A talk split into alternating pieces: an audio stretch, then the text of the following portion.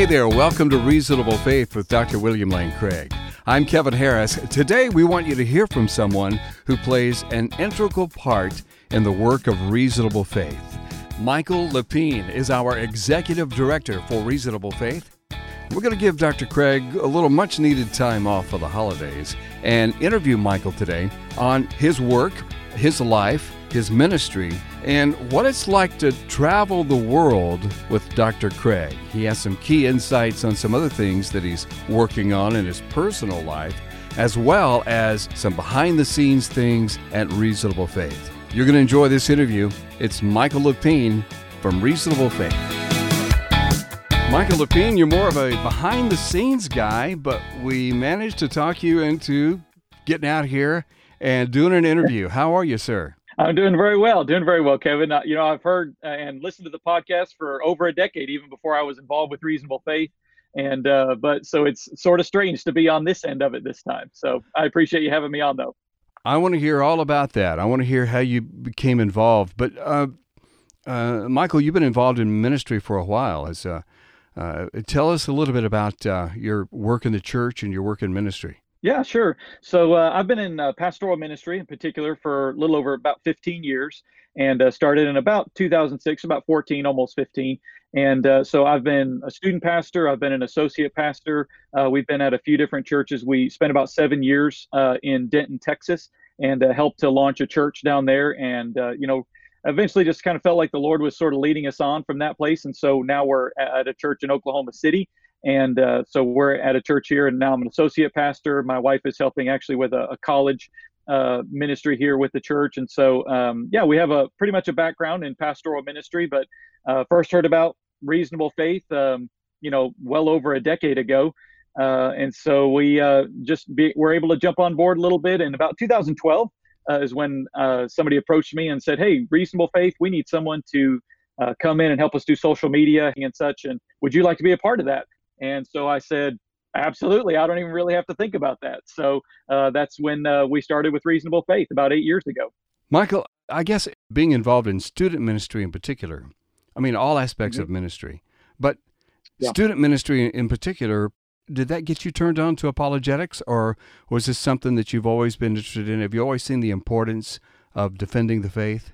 Yeah, you know, it was uh, through. It wasn't necessarily specifically through student ministry, but it was through people asking questions. Uh, yeah. Uh, I've always been a uh, a fact based person. I like I like asking questions myself, and I like being sort of the answer guy. You know, I think there's lots of people that kind of enjoy that sometimes. I think that sort of even apologetics attracts people like that. Sometimes they go, you know what? I hate not having answers to questions that people ask. And so I'm a very driven person in that sense. When I find something that I don't have an answer to, I like to investigate it. I like to study it so that I can be able to help people. I think uh, even for our family, uh, my wife and I, we have three great kids. And one of our family values that we have set up for our family to say th- this is what defines success or failure uh, in our family. We've got nine family values, and one of those is to be helpful. Uh, and I think one of those things, uh, that value is what has always driven me into apologetics. Uh, to be able to say, I want to be able to be helpful for people, particularly in whether it was student ministry or whether it's in small group ministry or if it's preaching from the platform, but to be able to incorporate in apologetics to say, you know, people have questions about a lot of things in this life. They have questions about the scriptures, they have questions about so many things. And what I found in student ministry, and find even still now that I've I've my oldest is almost 13, so I almost have a teenager in the house. Is teenagers like to ask questions, and they like to push the envelope sometimes, and they like to they they they typically don't just accept things because that's what they've always been told. Uh, and so that has always been a drive for me, especially now that I have kids of my own. Uh, but also being involved in all these different phases of ministry, it's been a big help to be able to say, okay, I want to be prepared not only to give a defense for a reason that I hope the, for the hope that I have with adults, but and with the unbeliever, but also with the believer as well. Uh, and I'm sure as you know as well as I have, and Dr. Craig has talked about often that that there are just as many believers that have questions and struggle with doubts that uh, apologetics helps to be able to reassure them of that faith to ground them uh, in, in, a solid faith that is a strong foundation that helps them to be able to say okay i don't have to check my brain at the door. I can actually be able to i can engage my intellect and uh, and i can be able to continue to grow closer to christ through the study of apologetics. Yeah. You know, because that's part of what the Bible calls sanctification. It's an ongoing process of growing closer and stronger in your walk. And I have found apologetics does that because we're to love God with all of our mind, Jesus said.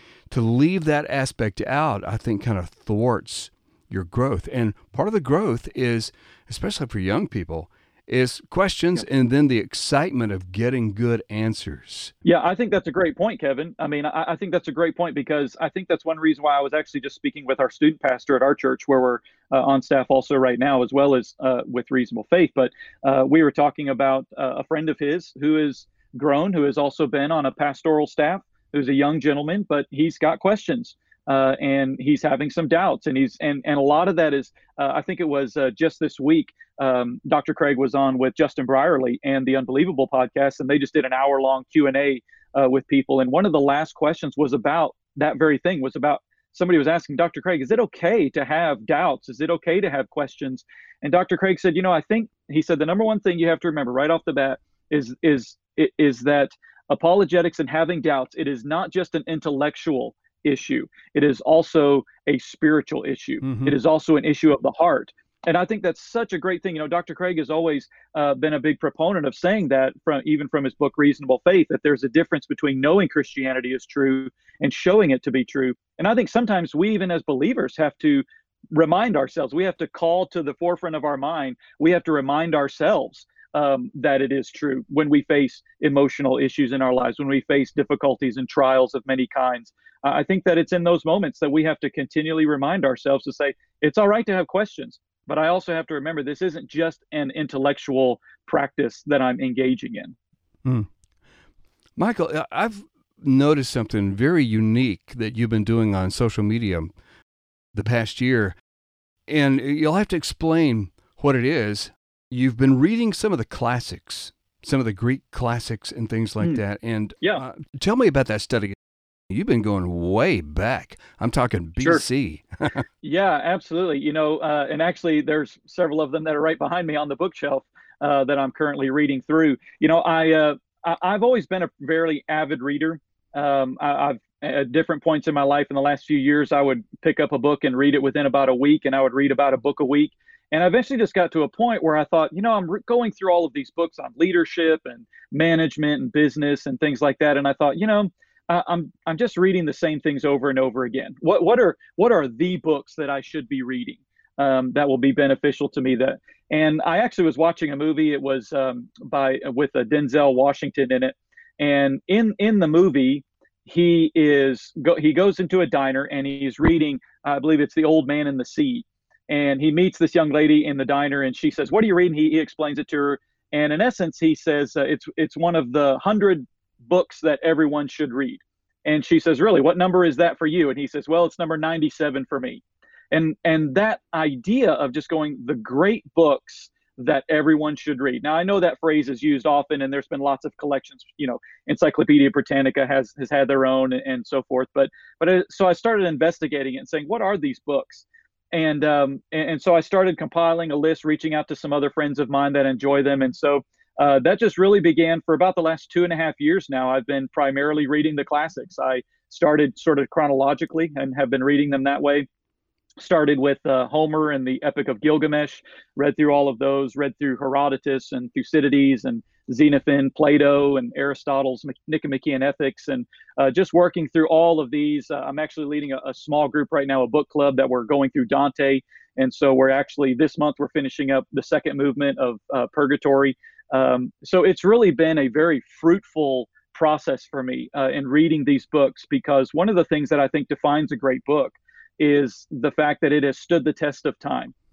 Uh, and when you think back to the time periods that these great books were written, they didn't have printing presses. They didn't have something where it could be easily reproduced and mass produced and sent out to everybody. Uh, but rather, if you had a copy of Homer or if you had a copy of Herodotus, like that was an incredibly prized possession. Um, and so they had to handwrite all of these things. So for previous generations, of people to have written these things down to make sure that they were passed on to the next generation.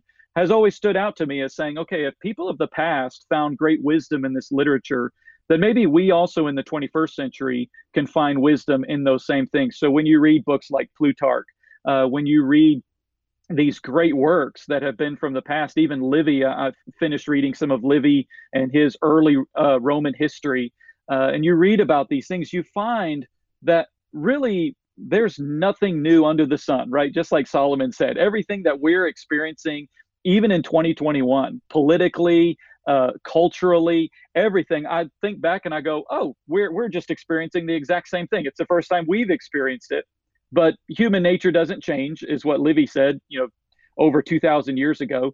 And I thought, yeah, we're we're in good company today. So uh, I've found great enjoyment in them, and and of course connecting these works with the biblical texts and reading them in uh, the same time period, reading Suetonius's The Twelve Caesars and reading about Augustus and biography on uh, Tiberius, who was the emperor. Both were emperors of the time of Christ. Uh, and so you read some of these things and, and some of the Stoic philosophers like Seneca and uh, Marcus Aurelius and uh, Epictetus. You read these just wise words that I don't agree with everything they say, but certainly it there are certain thoughts that you go okay this is good and you see some of these thoughts to even i think carried out even in the scriptures that are absolutely fantastic to be able to take and apply to your life to gain wisdom. So it's just been a personal enjoyment for me and uh, i just i try to encourage other people to do the same. Yeah. You know we stand on the shoulders of giants and some of the stuff that we question they figured out 3000 years ago and we find yeah, that out. Go, very true wow, they are dealing with some of the same questions that we have. And, you know, one thing, uh, they didn't have as many distractions. I mean, if our cell phones didn't interrupt us every five minutes, we might could think ourselves. Just imagine not having all those electronic mm. distractions all the time. They probably had some time to think. yeah, so, absolutely. Well, and it is fascinating. You know, Seneca, right? I, I, believe when he's writing some of his uh, letters uh, in his just the writings and his letters uh, that Penguin Classics uh, has out as well, uh, where he talks about that, where he he is continually he's he's writing from his apartment, and down below they're doing construction on the road, and there's music and there's parades and there's all these distractions that are going on around him, and and he says, look, you know, ultimately you just kind of have to learn to shut all those things out, mm. and so it's really interesting to think that some of his best writing was done in the midst of all this noise and all these things. And so uh, he's even writing to some of his friends and saying, listen, you got to sometimes just get away from it all. You have to find quiet, you have to find solitude. And I think for us in the 21st century, that's a message that we continually have to have. I think even when we think about thinking about our own lives and how we perceive the things that happen to us, uh, I think that's one of the wonderful things. In fact, uh, on my desk back here, I have a, a, quote from Epictetus where he says, No one can hurt you without your cooperation. Mm. You are hurt the moment you believe yourself to be. Mm. And I thought, my goodness, how true that is, and, and and how you know, again, I don't agree with everything the Stoics said, but certainly there are some great wisdom that's there for us that goes right along with what James says in James chapter one when he says, "Consider it pure joy when you face trials of many kinds. You know the testing of your faith is developing perseverance, and perseverance must complete its work so you can be mature and complete, lacking nothing." And what that tells me is that if we work that verse backwards, that we'll never be mature and complete, lacking nothing, unless we gain uh, perseverance, unless we gain maturity. And we never gain maturity unless we have perseverance. And we never gain perseverance unless we go through trials of many kinds. And that's the reason why we can find joy in the midst of our trials because we know ultimately what our trials are producing in our lives. And yeah. so when we go through things like the current pandemic, when we go through things like when we lose jobs and we and we question our finances and where we put our security and I think all of the trials that everyone experiences in 2020 first of all aren't necessarily unique to the history of humanity, but for you and I and all of us alive today, it may be the first time we've experienced it. And so we have to almost relearn the things that the ancients learned a long time ago to say, okay, I don't ultimately find my joy in the things of this life. I don't put my security in my bank account or in my job or in my reputation or in my relationships even and i think for us as believers we come right back to finding all of those things in christ that in christ dwell dwell the you know all things that we need, all the treasures of wisdom and knowledge, is what Paul says in Colossians. So I think ultimately finding all these things in Christ. And so I've enjoyed taking a lot of these old writings and these ancient writings and and taking them and and reading them through the filter of scripture mm. so that you can find all of these things and saying, okay, God, baptize these things so that I can use them in my own life. Michael, I want to uh, chase one more rabbit with you, or as we say in Texas, I want to chase one more armadillo with you, uh, because you're in church work and church ministry. What's the status with COVID as we go into 2021? Uh, obviously, we're going to ramp back up, hopefully soon, sooner than later, and people will start coming back together, and we won't have the the issue of of streaming uh, quite as often. And then, but some people say, no, man, people aren't are never coming back to church because they're so used to sitting around in their boxers watching streaming church. And I've always said, uh, wait a minute, well, now we can't get used to that because right. we got to get together and, and, and fellowship. Yes. But anyway, so talk about that just a little bit if you would because you are an inside guy and you have a you have that inside perspective yeah sure i think that that's a really important question because I think it also comes back to Hebrews, uh, what is it, Hebrews chapter 10, I believe, off the top of my head, where the author says, Don't forsake gathering together, mm. uh, because, you know, but be ready to encourage one another, inspire, spur one another on towards love and good deeds. And, and I think that the author is writing in the sense of saying, the author is assuming that we're living in, in community with one another. And I think that that's an important thing to remember because when you think about how easy it is and has been for us in the last what 10 months or so uh, to sequester ourselves and to get away from each other that i think people very palpably feel this that the the importance of that verse. People have begun to realize wow okay i understand what it's like when i can't meet together with my family of faith when i can't worship and corporate together with one another.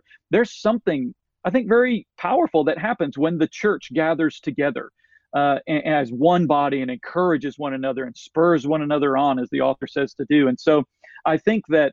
Uh, you know, back in when we first had the shutdowns back in March and April, and everybody was sequestered, churches were shut down, everybody was staying home. But then, and so in the midst of that, everybody was saying, okay, we're not having ball games. We're not able to go anywhere. We're loving our family time. We're loving what we're doing. We're growing in our faith. We're reading our Bibles more. We're praying more. And, and everybody says, man, how can we ever go back to the way that it was? And then once summertime hit, and it was like we had kind of a lull in the numbers and things, states started opening back up. Everybody, it was like that quick. We went right back to the way that things, you know, how we used to go and the speed of life and all of these things. And so I think that it's important that we not lose that, first of all, that we lose the things that we've learned this year through being sequestered. But I do find great uh, encouragement in, I just saw a Gallup poll uh, yesterday uh, that another pastor friend of mine shared uh, that showed how people were uh, rating their own mental health over mm. the course from this time in 2020 to last year in 2019. And the only group out of the entire thing that actually had a positive rating, it was a plus 4%, were Christians or, or people of faith who have been attending church every single week. That was the only group that actually said, we're better off this year mentally in our mental health than this time than we were last year. Even more so, it was about a that's about a 16 uh, point swing, I think, even from those who are say that they make over a hundred thousand dollars a year. So hmm. those who make over a hundred thousand dollars a year said that they were that theirs was negative negative fourteen percent, and so you have this huge swing. So which just continues to show that ultimately it doesn't matter how much money you have in the bank.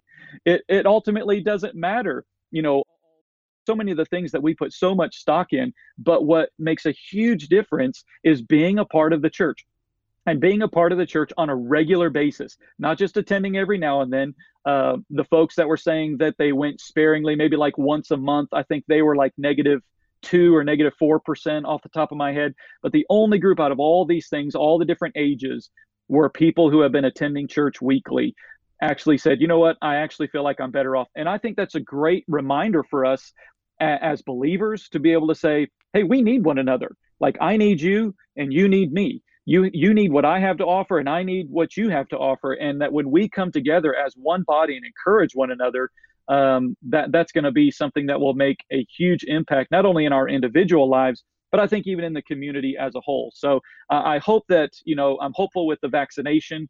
Uh, looks like that's being approved and moving forward. So uh, I know we have a number of people in our church that are saying hey we're we're going to wait until the vaccine. Um, and so, but we've we've been open. Uh, we've had some mask required services. We've had some that are optional.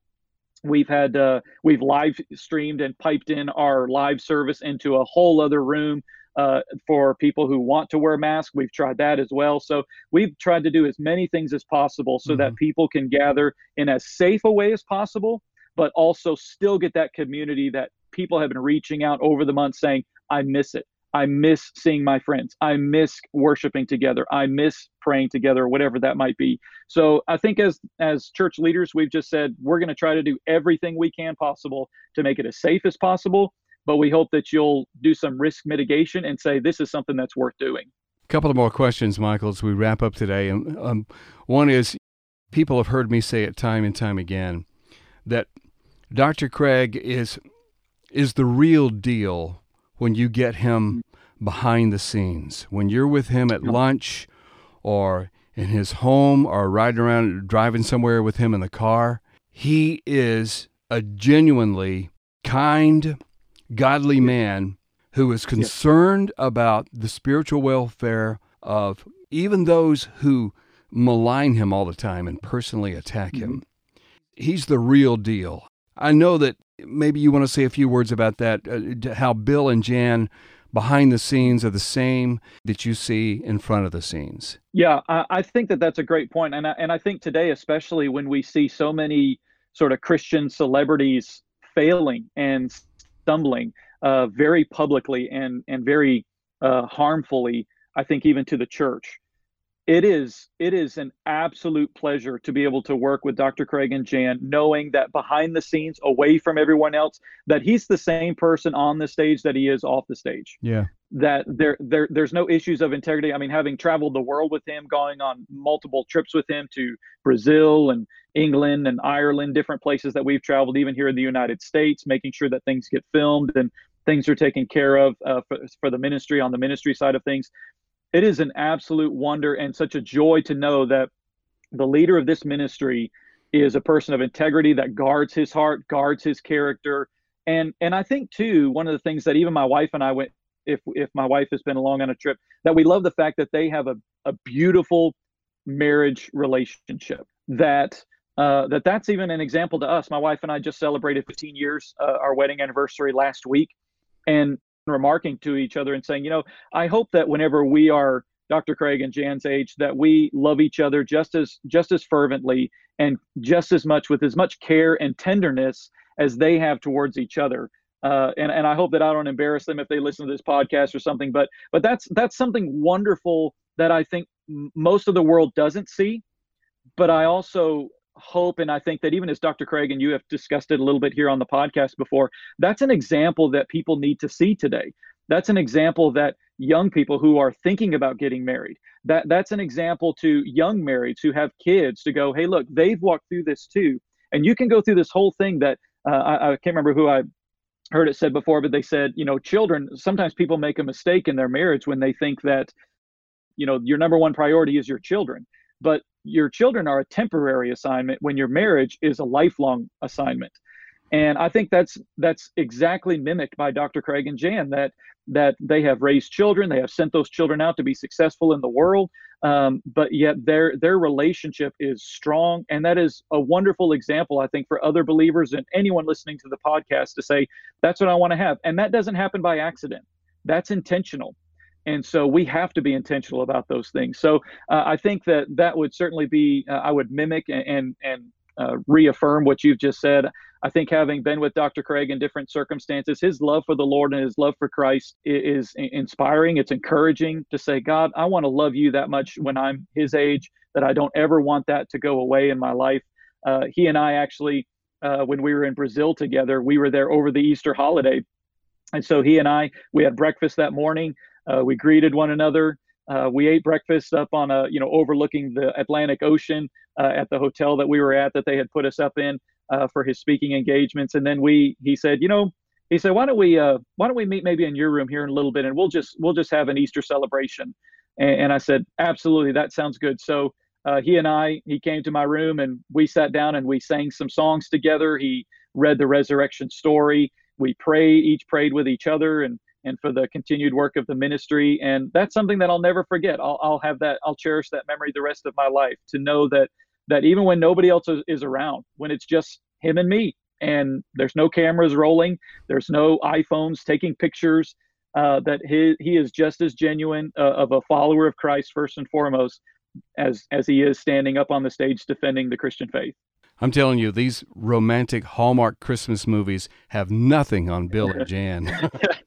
I agree. I absolutely agree. Their relationship has been very much in a mentoring yeah. capacity with, with Kelly and me. So I affirm that. Hey, as we wrap up, tell us all about the matching grant. There are only a few more weeks left in that. It's a great way to bless the work of reasonable faith. Yeah, so uh, this year, for the first time ever, actually, you know, as any followers of the ministry know, we do a matching grant every year. But this year is unique because uh, I think for two things. One, uh, this is the first year that we've done a $300,000 matching grant campaign. Um, that we have upped that because we had more donors coming in. Um, and I think partially the second thing would be because uh, there is a, an extreme excitement about this center that Dr. Craig has been talking about in his newsletter on the podcast here as well. Having this William Lane Craig Center for Christian apologetics and philosophy and theology, to have it established at an accredited university that it will be offering master's degrees and bachelor's degrees and certificates for, for lay people who say, well, I, I do not really want to get a master's degree, but but I want I, I need accountability and I want to step into that. I want to take the classes, but and I'm happy with just getting a certificate. I think that people people have been really inspired by this because as you and I well know, being a part of this ministry is something that excites us because we know that we're a part of something that's bigger than we are. That this ministry and, and dr craig's work is is unmatched i think. I mean now i'm probably a little biased but but at the end of the day uh, i think that his work is completely unmatched i think 100 years from now people will still be using his work people will still when when a young scholar is talking about god and abstract objects his professor will say, Hey, have you read William Lane Craig's work? Yes, he was 100 years ago, but it's one of the best. Go mm. pick it up, make sure and use it in your research. I, I think that.